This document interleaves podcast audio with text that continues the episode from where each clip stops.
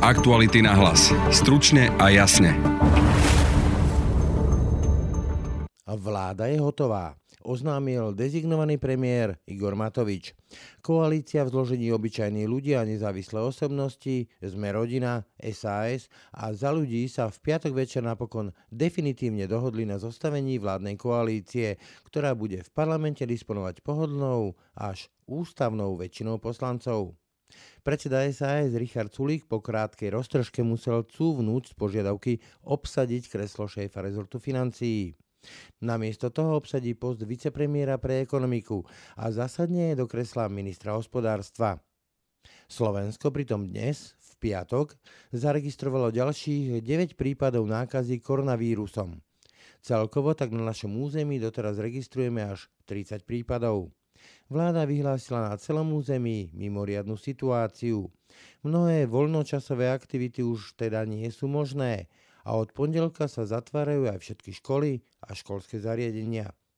Mnoho rodičov tak čelí novej povinnosti vzdelávať vo svojom vlastnom domácom prostredí svoje vlastné deti.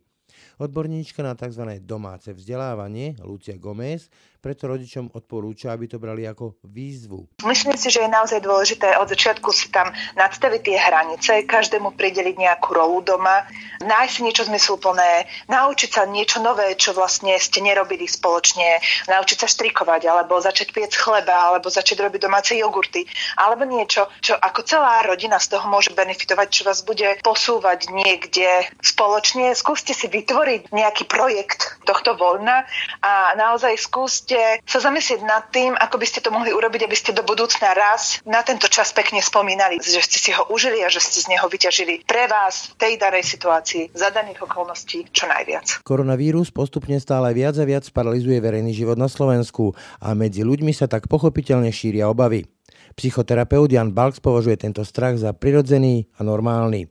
Radí však veriť kompetentným autoritám a nezabúdať ani na medziludskú solidaritu. Myslím si, že veľmi potrebná je nejaká emocia solidarity teraz, ktorá ešte ako, keby práve takýmto šokovým momentom je možno nedostupná a k tomu panickému strachu by som nepristupoval tak, že je vždy zlý. Ako pochybujem o tom, že každá reakcia strachu je niekde nesprávna. Dobrý príklad na to je so Zigmundom Freudom, ktorý sa tak nebal fašizmu, až ho skoro deportovali do koncentračného tábora a len vďaka ako tomu, že bol hyperprominentná postava vo viedenskej intelektuálnej nejakej elite, sa mu podarilo odísť. Zatvorené medzi medzinárodné letiská, obmedzené cestovanie do zahraničia, zvýšené kontroly hraničných priechodov, pozatvárané lyžiarske strediska, fitness centrá, wellnessy, kúpele, akvaparky, bary, zábavné podniky, obmedzená prevádzka obchodných centier, zákaz návštevy nemocníc, ako i organizovania hromadných podujatí, či už športovej, alebo kultúrnej a spoločenskej povahy. No a napokon od pondelka aj dvojtýžňové zatvorenie všetkých škôl a školských zariadení. Koronavírus tak postupne uzatvára Slovensko a uzatvára aj školy a školské zariadenia. Rodičom tak pribudne povinnosť venovať sa svojim deťom a doma ich učiť. No a krajinou sa samozrejme šíri strach a obavy. No a práve o týchto témach budú dnešné aktuality na hlas. Pekný deň pri ich počúvaní vám želá Brane Dobšinský. V tejto chvíli už mám na telefonickej linke Luciu Gomez, odborníčku na homeschooling. Aktuálne kvôli koronavíru deti zostali doma a rodičia čelia výzve, väčšina rodičov, ktoré teda nie je v nejakom homeschoolingu, čeli tej výzve, že sú rodičmi, chodia do práce a zároveň sa musia s deťmi učiť. Aká je taká vaša rada pre nich? Lebo je to pre nich mnohých taká veľká výzva pracovať, prípadne mať doma home office a popri tom manažovať vzdelávanie svojich detí. No ja tam mám iba jedinú radu, že skúste si v tom nájsť niečo dobré, niečo pozitívne a niečo radostné. Pozrite sa na tie plány školy na ďalší mesiac a pozrite si, čo by ste tam mohli reálne deti naučiť mimo nejakého pracovného zošita alebo mimo učebnice v prírode, v záhrade v každodennej činnosti v domácnosti ako čistenie, pranie, umývanie, upratovanie. Čiže akože škola hrou, škola prácou, takto? Napríklad, áno, že skúste jednoducho naozaj čokoľvek viete pretaviť do každodennej nejakej činnosti alebo povinnosti, tak to urobte. A ako si to časovo manažovať, lebo povedzme tie deti sú zvyknuté zo školy, že tam sú tie 40-45 minútové hodiny, potom je prestávka, potom ďalšia hodina, ale doma to asi nemôže fungovať spôsobom, že ten rodič povedzme, že pracuje a popri tomu pribiehajú deti a on sa s nimi kontinuálne paralelne učí. Ja si myslím, že by tam tá rodina si mala sadnúť, urobte si možno, že nejakú rodinnú radu, ktorú budú viesť napríklad deti Skúste sa o tom všetkom porozprávať. Každý si tam dá, čo všetko musí urobiť, kedy je možné od neho očakávať nejakú súčinnosť a kedy nie. Skúste do toho reálne zapojiť tie deti, aby si oni vytvorili rozvrh, aby si oni vytvorili náplň práce, ako pomáhať doma. Rodičia si musia uvedomiť, že teraz, keď budú všetci doma, tak bude treba oveľa viacej upratovať, variť, pomáhať, roztriediť nejak tie role a pomôcť v tej domácnosti tak, aby každý niečo robil, aby sa nenudili, aby neboli zbytočné stresy, že niečo nie je urobené, alebo je neviem aký veľký bordel niekde. Skúste urobiť veci, ktoré už dlhodobo ste nestihli vypratať nejaké skrine. Popri tom si skúste zistiť, ako sa rôzne druhy oblečenia hovoria v angličtine, alebo je akurát to, čo deti v angličtine preberajú či už je to nejaké časti nábytku alebo izieb. Skúste jednoducho reálne všetko, čo by ste chceli urobiť, zvládnuť, tak to prepojiť na to vzdelávanie. A ako povedzme zvládnuť ten časový manažment? Hovorím, že tie deti sú povedzme, že zvyknuté zo školy, že tam tie hodiny majú nejaký presný harmonogram, doma to tak ale byť nemusí.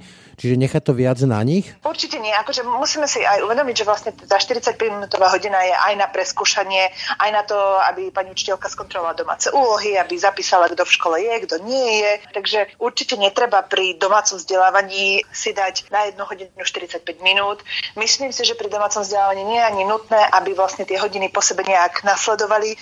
Jednoducho tie deti by mali vedieť, že toto by si mali urobiť za týždeň, alebo keď si to vedia rozdeliť na dni, tak vlastne mali mali by sme to podľa mňa aj trošku nechať na zodpovednosť tých detí, že kedy čo majú ako urobiť. Čiže povedzme, že neviaza to na to, že to musí začínať o 8 ráno, ale povedzme, keď tie deti sa cítia viac fit o jednej popoludní, alebo i tým starším to ide lepšie večer, tak to nechať viac na nich? No napríklad. Určite. Proste dať tam ten čas, toto akože, ale nech je v tom naozaj to dieťa, nech má pocit, že o tom mohlo rozhodnúť a samo si vybralo, že tak toto bude, tak to podľa mňa vtedy tie deti dokážu aj tie denné úlohy zvládať jednoduchšie, keď vedia, že to robia, alebo si to akurát oni vybrali, že tento deň budú robiť matematiku, alebo tento deň budú robiť neviem čo a naozaj to potom necháme na čisto plánovaní tých detí, čo oni sú schopné urobiť. Akože viem, že už aj prváčikovia to sú schopní takto urobiť na domácom vzdelávaní. Čiže viac im veriť, hej? Určite. A nechať im viacej tej slobody. A nejak, kebyže sa to dá, možno, neviem, či sa to bude dať úplne za ten mesiac, teda dva týždne, ale tak ja to tak beriem, že skúsme rátať možno aj s tým mesiacom, že nech tie deti si uvedomia, že sa učia pre seba a že sú to vedomosti pre nich. A ešte by som chcela aj vlastne také niečo povedať, že pokiaľ niečo naozaj tomu dieťaťu nejde a ten rodič má možno, že na to aj zlé spomienky zo školy, netreba, aby ste sa, ja neviem, dve hodiny nervačili nad nejakým príkladom z matiky alebo nad nejakou poučkou z fyziky alebo nad nejakým básnikom z literatúry. Naozaj skúste si vybrať tie veci, ktoré vám robia radosť navzájom a viete si to urobiť a tie veci, ktoré neviete, tak skúste na niekoho iného delegovať. Skúste sa v rodine spojiť na niekoho, kto je v tom dobrý, alebo skúste učiteľke napísať, že či by nevedela urobiť online vysvetlenie nejakej novej látky cez WhatsApp alebo cez Skype. A naozaj si myslím, že nie je to iba o tom, aby ste to vy ako rodičia robili, alebo aby vlastne iba deti same sa učili, lebo to nie je domáce vzdelávanie. Domáce vzdelávanie je vzdelávanie s láskou, vzdelávanie s radosťou, mimo štyroch stieň, mimo učebnice, čo teraz nie úplne budeme vedieť, ale hlavne je to o tom pozitívnom prístupe k tým vedomostiam. A ako sa vyhnúť tomu, aby sa človek nestal takým tým helicopter parenting, to znamená, že by stále stál nad tým dieťačom a dozeral nad každou čiarkou a každou vetou, čo robí. Vy vybrať si nejaké konzultačné hodiny, alebo ako to riešiť? My to robíme tak, že ja som vedela, že vlastne počas dňa mám čas, ja neviem, o 11., o 1., o 3., kedy vlastne máme akože nejaké konzultačné hodiny, kedy vlastne tomu dieťaťu vie pomôcť. A jasné, že sa mu tam tá látka nová vysvetlí, buď mu teda vysvetlím ja, alebo to vysvetlí nejaký externista, alebo vlastne máme aj domáce vzdelávanie vlastne cez online školu, takže vieme to urobiť, ale tie deti akože naozaj motivujem k tomu, aby si trošku polámali si tú hlavičku, aby našli ten spôsob vlastne vyriešenia nejakej rovnice sami alebo zamyslenia sa nad nejakým pokusom z fyziky. Možno bude pre deti metúce, keď sa im zlúči tá rola rodiča a učiteľa. Ako odfiltrovať to, že vlastne ja som v tej chvíli ako rodič zároveň aj ten učiteľ? Tu zase postavím to na tom, že skúsme prebudiť v tých deťoch, že to vzdelávanie má byť pre nich a má byť s radosťou, a byť kvôli tomu, aby posunulo niekde, aby objavovali veci a tým pádom to dokáže urobiť aj rodič to dokáže urobiť starší súrodenec. Reálne zostaneme tam a odvzdávame si vedomosti, ktoré máme, alebo keď aj niekto ich nemá, napríklad rodič niečo nebude vedieť, kľudne môže povedať, že tak toto neviem, poďme to skúsiť nájsť. Mm. Reálne to učenie teraz podľa mňa hlavne na tom domácom vzdelávaní je o tom, že... Prebudiť e, zvedavosť? Prebudiť zvedavosť. Ozrejmiť, že prečo sa učíme. Že to nie je kvôli známkam, že to nie je kvôli písomkám, ale že je to kvôli tomu, že, že chceme vedieť, že chceme rásť, že sa chceme dozvedieť, že chceme objaviť nie každá škola je až tak dobre vybavená, čo sa týka povedzme takých tých možností online, internetu, webu, kde rodič môže hľadať e, nejakú pomoc, čo sa týka rôznych kurzov, rôznych e, kvízov, rôznych nových vedomostí cez internet, ktoré povedzme im tá škola, kde tie ich deti chodia, neposkytuje, ale chceli by to nájsť na tom internete. Tým čelom sme otvorili facebookovú skupinu, ktorá sa volá Zavretá škola, pomočka ako učiť deti doma. Je to skupina, v ktorej sú rodičia, ktorí vzdelávajú deti doma, alebo aj teda rodičia, ktorí nie doma, ale väčšinou tí rodičia, ktorí vzdelávajú deti doma, si tam predávajú to know-how, zdieľajú sa tam linky, ponúkajú sa tam rôzne ľudia, ktorí vedia s niečím pomôcť, telefonicky a tak ďalej. Takže určite by sme mohli ľudí odporučiť na túto stránku a takisto sa spýtať školy, že či oni majú napríklad prístup zborovni.sk alebo niekde, odkiaľ ich vlastne učitelia berú vlastne námety na vzdelávanie. Pre na záver, táto situácia, ktoré dnes čelíme, je oproti tomu homeschoolingu oveľa horšia v tom, že vlastne sa odporúča nestretávanie sa, deti nemajú chodiť už ani na ihriska, odporúča sa nestretávať sa navzájom, čiže vlastne hrozí trošku je taká nejaká ponorka. Čo s tým?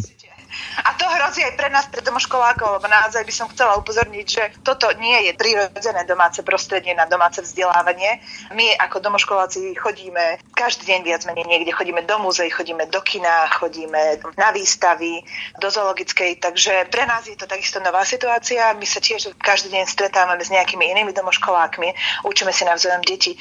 Takže aj pre nás bude toto ako keby že nová situácia a myslím si, že je naozaj dôležité od začiatku si tam nadstaviť tie hranice, každému prideliť nejakú rolu doma, nájsť niečo zmysluplné, naučiť sa niečo nové, čo vlastne ste nerobili spoločne, naučiť sa štrikovať, alebo začať piec chleba, alebo začať robiť domáce jogurty, alebo niečo, čo ako celá rodina z toho môže benefitovať, čo vás bude posúvať niekde spoločne. Skúste si vytvoriť nejaký projekt pre tento, to nie sú prázdniny, ale vlastne tohto voľna a naozaj skúste sa zamyslieť nad tým, ako by ste to mohli urobiť, aby ste do budúcna raz na tento čas pekne spomínali, že ste si ho užili a že ste z neho vyťažili pre vás v tej danej situácii, za daných okolností čo najviac. Toľko Lucia Gomez. Ďakujem pekne, dovidenia. Ďakujem veľa šťastia, dovidenia. Podobne. Na telefonickej linke mám momentálne Jana Balksa, psychiatra, psychoterapeuta. Dobrý deň. Dobrý deň. Pán Balks, momentálne prežívame pomerne netypické časy karanténa, strach z koronavíru. Kľúčové slovo je vlastne strach. Strach má ale dve podoby. Môže to byť taký ten zdravý strach, ktorý nás chráni, ale môže prerásť aj do paniky, ktorá nás paralizuje. Ako si udržať tú správnu mieru toho zdravého strachu, aby neprerástala do paniky? Ja nedával by som rady, že ako predísť strachu. Ja by som e, sa skôr zaoberal tým, aby sme porozumeli tomu, čoho sa bojíme a hľadali e, možno tú správnu mieru toho, ako na to chceme reagovať. Špecifikom tejto doby ale práve je to, že máme informačný pretlak, e, čítame strašne veľa informácií a to aj od odborníkov, ale aj od ľudí, ktorí vytvárajú také tie katastrofické scénáre, čo všetko nám hrozí, apokalyptické scénáre. Ako si to odfiltrovať, aby nás nepohltili také tie apokalyptické scenáre. Asi to nie je celkom produktívne tomu podľahnuť. Nesúhlasím úplne. Ja si myslím, že to, čo sa deje v Taliansku, podobne to, čo sa stalo v Číne, bol možno aj nedostatok paniky v tom potrebnom momente. Čiže ako sa podľa vás správne báť, aby nás to ochránilo? Nemám na to návod, ja nie som nejaký hlásateľ nejakej ako algoritmickej konformity toho, ako ľudia majú reagovať, ale ako som hovoril, zaoberal by som sa tým, o čom tie emócie, ktoré zažívame sú. A k tomu panickému strachu by som nepristupoval tak, že je vždy zlý. Ako pochybujem o tom, že každá reakcia strachu je niekde nesprávna. Dobrý príklad na to je so Zigmundom Freudom, ktorý sa tak nebal fašizmu, až ho skoro deportovali do koncentračného tábora a len vďaka ako tomu, že bol hyperprominentná postava vo viedenskej intelektuálnej nejakej elite, sa mu podarilo odísť. Jeho príbuzní to šťastie nemali taký ako možno príklad, kde ja rozmýšľam o tom, že niekde potláčať strach nie je úplne to najlepšie, čo môžeme robiť. Ak máte teda nejaké rady, ako sa teda má človek, bežný človek správať, lebo je bombardovaný tými informáciami, zostaňte doma, nestýkajte sa s kým nemusíte, nevychádzajte von, noste rúška a tak ďalej a tak ďalej. Tieto informácie, pokiaľ prichádzajú od e, nejakých autorít, ktoré dbajú na našu bezpečnosť ako si kolektívne, tak je potrebné nejak rešpektovať si myslím. To je ale možno práve dnes problém, lebo dnešná doba je o kríze autorít spochybňujeme učiteľov, spochybňujeme štát, spochybňujeme vládu, neveríme im.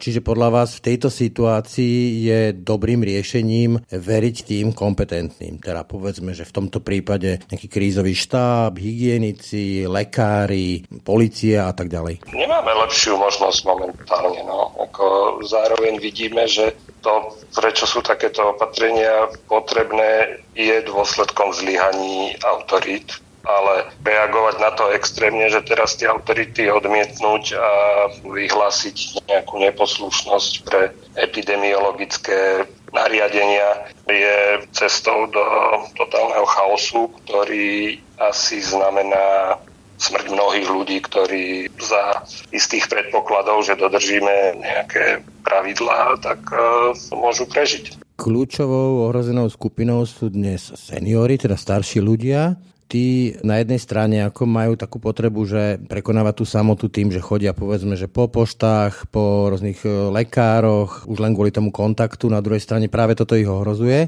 a takisto majú aj možno problém spracovať všetky tie informácie, ktoré dnes sú dostupné. Ako im pomôcť, aby sa v tejto situácii lepšie vyznali a zároveň, aby nezostali buď izolovaní, ale na druhej strane, aby neriskovali viac, ako musia? Taký zaujímavý fenomén, ako ja sledujem tento týždeň, ako podľa mňa veľmi, aj by som to nazval privilegium, ako hovoriť s ľuďmi o emóciách tak, ako o nich bežne nehovoria. Ja vidím vývoj toho, čo sa deje na nejakom spoločenskom meritku, alebo nejakým spôsobom mám aj e, nejaký zážitok z toho a myslím si, že veľmi potrebná je nejaká emocia solidarity teraz, ktorá ešte ako, keby práve takýmto šokovým momentom je možno nedostupná. Hej? Že ako za tie prvé tri dní tohto týždňa ako veľmi málo aj v mojej praxi, ale aj, ako nejak, aj na sociálnych médiách som zachytil taký triezvý jak to nazvať. Ako, lebo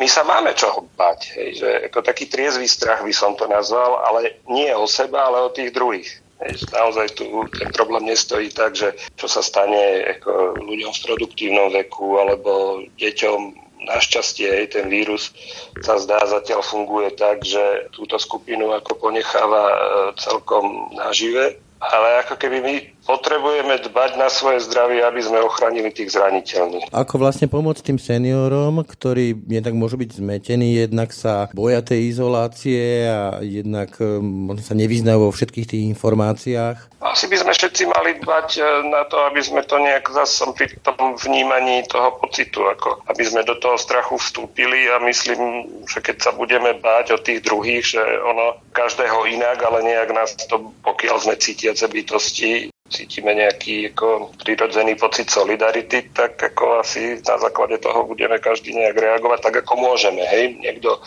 niekto môže zatelefonovať svojim rodičom, niekto môže, ja neviem, zistiť, že teda ako tá panika nákupná ako má nejaké limity a neoddávať sa presne tomu, čo ste spomínali, nejakým apokalyptickým vykupovaniam všetkého, všetkých zásob, ktoré možno ľudia, ktorí nemajú takú potenciu, aby sa zásobili, tak ako potrebujú, aby tie základné veci fungovali, aby najmä tomu e, tí dôchodcovia mohli ísť do obchodu a nakúpiť si základné potraviny. Keď hovoríte o tej solidarite, tak e, videli sme už aj viacero scén aj u nás, ako doslova sa ľudia pobili alebo vykúpili tie ochranné prostriedky a tak ďalej. Nebie sa práve tá solidarita, ten altruizmus s takým tým hĺbším, čo je v nás, že v panike vidíme iba seba? Bije.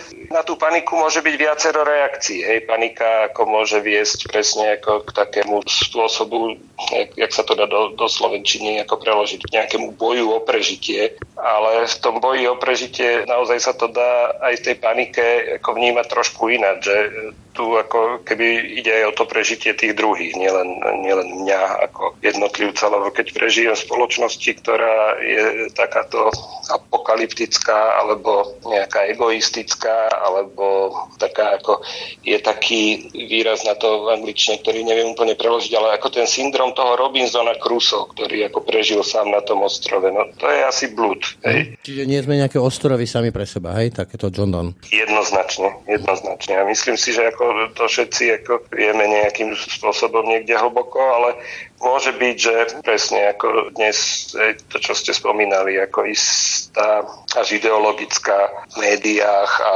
možno až, až taká propagandistická ako časť tých informácií akože smeruje k vyčovaniu nejakých emócií o nejakej spáse tých najsilnejších a tých, ktorí ako keby tých ostatných nechajú bez pomoci, ale nie, ja teda z mojej praxe si nemyslím, že toto je veľmi reálna psycho Deti nie sú ohrozené podľa tých všetkých dostupných informácií primárne. Na druhej strane vidia, že tí dospelí prežívajú niečo vážne. Deti veľmi dobre čítajú tie pocity z tých dospelých. Ako im to vysvetliť a zároveň nezaťažiť ich viac, ako je nutné? Treba im o tom hovoriť alebo naopak ich chrániť pred tým? Ja si myslím, že tie deti to vnímajú. Ja mám teda dve deti a tiež so ženou, ako keby na to nemáme úplne rovnaký názor. Ja im to hovorím.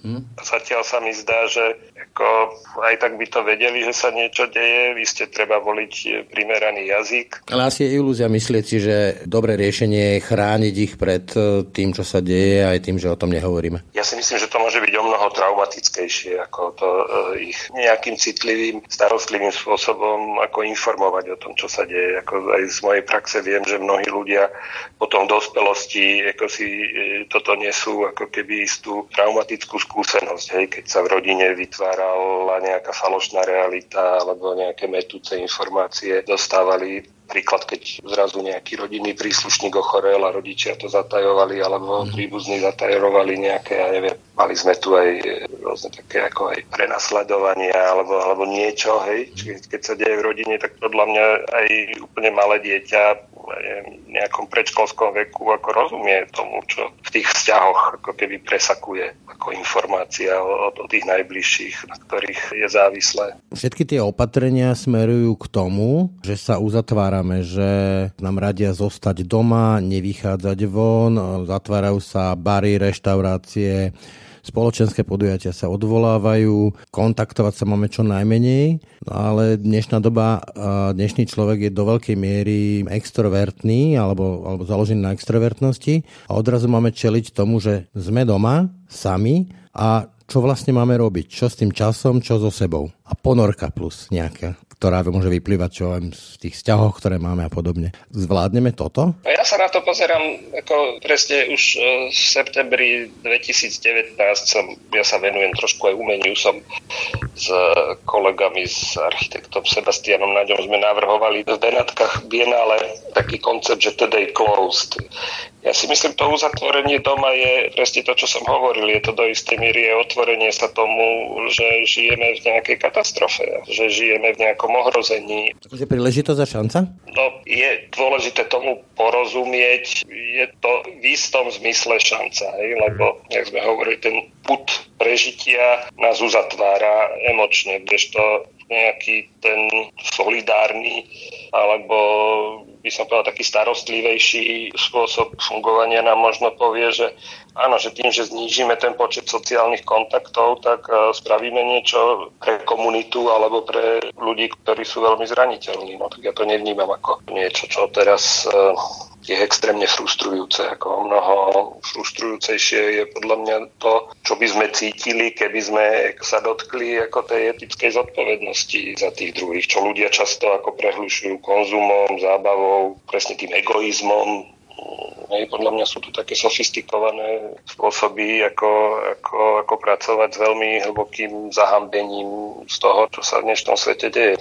Ak ste mohli a pozorujete jednak to, čo sa deje u nás v súvislosti s touto koronou, aj z tej vašej praxe, čo to o nás povedalo? Ako na to reagujeme? Mne sa strašne páči, to strašne, no, ako, ale strašne ako strach, hej.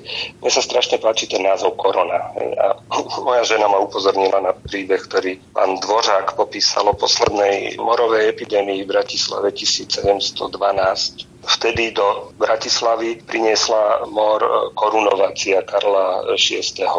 Bratislave sa podarilo ochrániť pred morom, okolo bol mor, ale Bratislava mala nejaké presne tieto epidemiologické opatrenia, nevpúšťali ľudí do mesta a pretože prišli ako z uhorského snemu ľudia na korunováciu, teda coronation, tak vypukol mor a zomrelo približne 4 tisíc ľudí že z časti to vypoveda niečo o našom pocite superiority, takého ako nadradenia nad tými druhými a myslím si, že to je primárna príčina aj klimatickej krízy, sociálnej nerovnosti, rodového násilia, čoho ešte.